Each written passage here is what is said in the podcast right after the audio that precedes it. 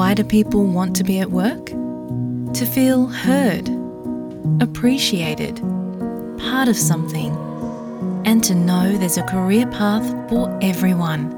Inclusive workplaces are linked to increased innovation, productivity, and employee satisfaction. Make your organisation a place where people want to be. For inclusion and diversity training, visit inclusion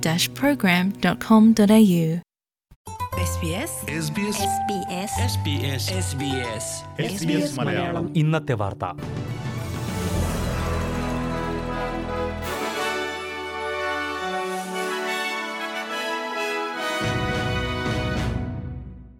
നമസ്കാരം. S B S Malayalam ഇന്നത്തെ വാർത്തയിലേക്ക് സ്വാഗതം.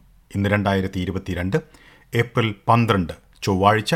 വാർത്ത വായിക്കുന്നത് Delys fall രണ്ടായിരത്തി ഇരുപത്തിയാറിലെ Commonwealth games വിക്ടോറിയയിൽ നടക്കും. മിക്ക മത്സരങ്ങളും ഉൾനാടൻ മേഖലയിലായിരിക്കും നടക്കുക.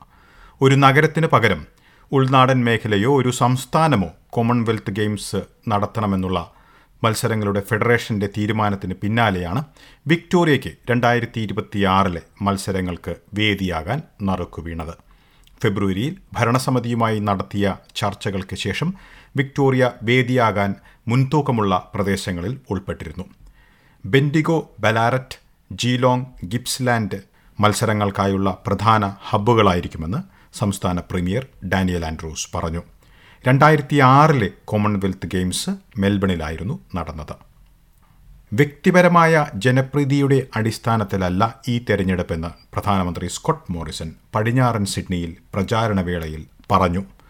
മറിച്ച് ഭരണനിർവഹണത്തിലുള്ള മികവിന്റെ അടിസ്ഥാനത്തിലായിരിക്കണം തെരഞ്ഞെടുപ്പെന്ന് അദ്ദേഹം പറഞ്ഞു. മാനസികാരോഗ്യ രംഗത്ത് മുപ്പത്തിയൊന്ന് മില്യൺ ഡോളർ പാക്കേജ് നടപ്പിലാക്കുമെന്ന് ലേബർ പാർട്ടി പറഞ്ഞു. ടാസ്മേനിയയിൽ മാധ്യമ സമ്മേളനത്തിൽ പങ്കെടുക്കുമ്പോഴാണ് പ്രതിപക്ഷ നേതാവ് ആന്റണി അൽബനീസി ഈ വാഗ്ദാനം അറിയിച്ചത്.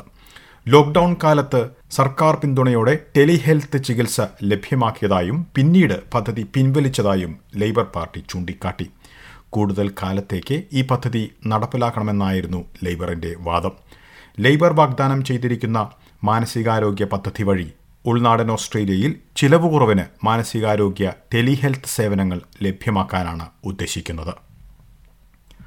നോർത്തേൺ ടെറിറ്ററിയിൽ തെരഞ്ഞെടുപ്പ് പ്രചാരണം നടത്തുന്നതിനിടെ കോയലിഷൻ ഡാർവിനിൽ പുതിയ തുറമുഖത്തിനായി ഒന്ന് ദശാംശം അഞ്ച് ബില്യൺ ഡോളർ ചെലവിടുമെന്ന് വാഗ്ദാനം ചെയ്തു. രാജ്യാന്തര തലത്തിലുള്ള സമ്മർദ്ദങ്ങൾ കൂടിയിരിക്കുന്ന സാഹചര്യത്തിൽ ഓസ്ട്രേലിയ ശക്തമായ രാജ്യമാണ് എന്ന് തെളിയിക്കുന്നതിനുള്ള നടപടികൾ ആവശ്യമാണെന്ന് ഡെപ്യൂട്ടി പ്രധാനമന്ത്രി ബാർണബി ജോയ്സ് പ്രചാരണവേളയിൽ പറഞ്ഞു.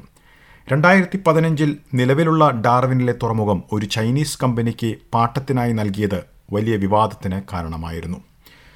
നിർണായകമായ ധാതുക്കളുടെയും വാതകങ്ങളുടെയും കയറ്റുമതിക്കും ഹൈഡ്രജൻ പദ്ധതികളുടെ വികസനത്തിനും ഈ പദ്ധതി വഴിയൊരുക്കുമെന്ന് ജോയ്സ് പ്രചാരണവേളയിൽ പറഞ്ഞു. ന്യൂ സൗത്ത് വെയിൽസിൽ ഈസ്റ്ററിന്റെയും ആൻസാക് ഡേയിന്റെയും അവധിക്കാലത്ത് പന്ത്രണ്ട് ദിവസത്തേക്ക് സൗജന്യ പൊതുഗതാഗതം ഒരുക്കും. വ്യാഴാഴ്ച രാവിലെ നാല് മണി മുതൽ ഏപ്രിൽ ഇരുപത്തിയാറ് വരെ ബസ്സുകൾ ട്രെയിനുകൾ ഫെറികൾ ലൈറ്റ് റെയിൽ മെട്രോ സേവനങ്ങൾ എന്നിവ സൗജന്യമായിരിക്കും. ഫെബ്രുവരിയിൽ റെയിൽ യൂണിയനുകളുമായുള്ള പ്രതിസന്ധിയെ തുടർന്ന് പൊതുഗതാഗതം തടസ്സപ്പെട്ടതിന് പിന്നാലെയാണ് സൗജന്യമായി ഗതാഗതം ഒരുക്കാനുള്ള നടപടി. ഒപ്പാൽ കാർഡോ ക്രെഡിറ്റ് കാർഡോ യാത്രക്കാർക്ക് ടാപ്പ് ചെയ്യേണ്ടതായി വരും. എന്നാൽ തുക ഈടാക്കില്ല എന്ന് അധികൃതർ വ്യക്തമാക്കി. അവധിക്കാലത്തെ തിരക്ക് കണക്കിലെടുത്ത് വിമാനത്താവളങ്ങളിൽ പ്രവർത്തിക്കുന്ന ജീവനക്കാരുടെ ഐസൊലേഷൻ നിയന്ത്രണങ്ങളിൽ വിക്ടോറിയ ഇളവ് നടപ്പിലാക്കി. സംസ്ഥാനത്തെ ക്ലോസ് കോൺടാക്ട് നിബന്ധനകളിൽ ഇളവ് നടപ്പിലാക്കാൻ ഉദ്ദേശിക്കുന്നതായും പ്രീമിയർ ഡാനിയൽ ആൻഡ്രൂസ് പറഞ്ഞു. ക്ലോസ് കോൺടാക്റ്റ് ആകുന്ന പൈലറ്റുമാർ ക്രൂ എയർപോർട്ട് സെക്യൂരിറ്റി ബാഗേജ് കൈകാര്യം ചെയ്യുന്നവർ എന്നിവരുൾപ്പെടെയുള്ള എയർ ട്രാൻസ്പോർട്ട് സർവീസ് തൊഴിലാളികൾക്ക് ഐസൊലേഷൻ ബാധകമായിരിക്കില്ല. ചൊവ്വാഴ്ച മുതലാണ് ഇത് പ്രാബല്യത്തിൽ വരിക. റാപ്പിഡ് ആന്റിജൻ പരിശോധനയിൽ നെഗറ്റീവ് ഫലം ലഭിക്കുന്ന രോഗലക്ഷണങ്ങളില്ലാത്തവർക്ക് ജോലി ചെയ്യാമെന്നാണ് നിർദ്ദേശം.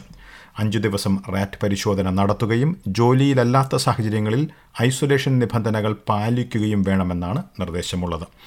രോഗലക്ഷണങ്ങൾ കാണുകയോ പരിശോധനയിൽ പോസിറ്റീവ് ആവുകയോ ചെയ്യുന്ന സാഹചര്യത്തിൽ ഇളവ് ബാധകമായിരിക്കില്ല. ന്യൂ സൗത്ത് വെയിൽസിലെ ഈ മാറ്റം തിങ്കളാഴ്ച പ്രാബല്യത്തിൽ വന്നിരുന്നു. വിക്ടോറിയയിൽ പുതുതായി പതിനായിരത്തി ഇരുന്നൂറ്റി തൊണ്ണൂറ്റി മൂന്ന് കോവിഡ് രോഗബാധ കൂടി സ്ഥിരീകരിച്ചിട്ടുണ്ട്.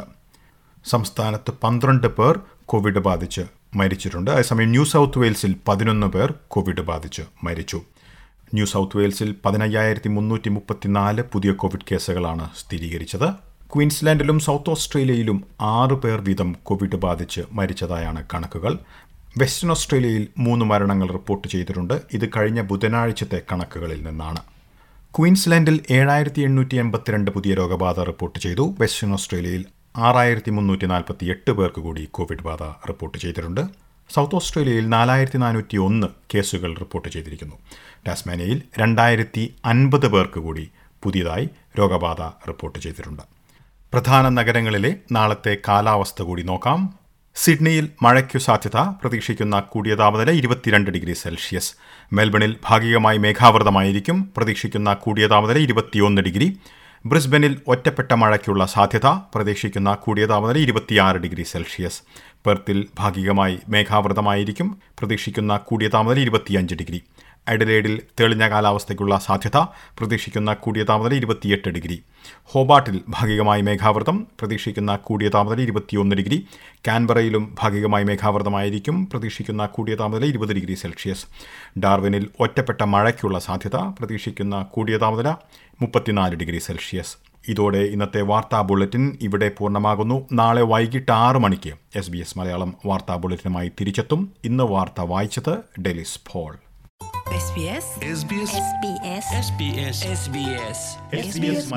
ഇന്നത്തെ വാർത്ത.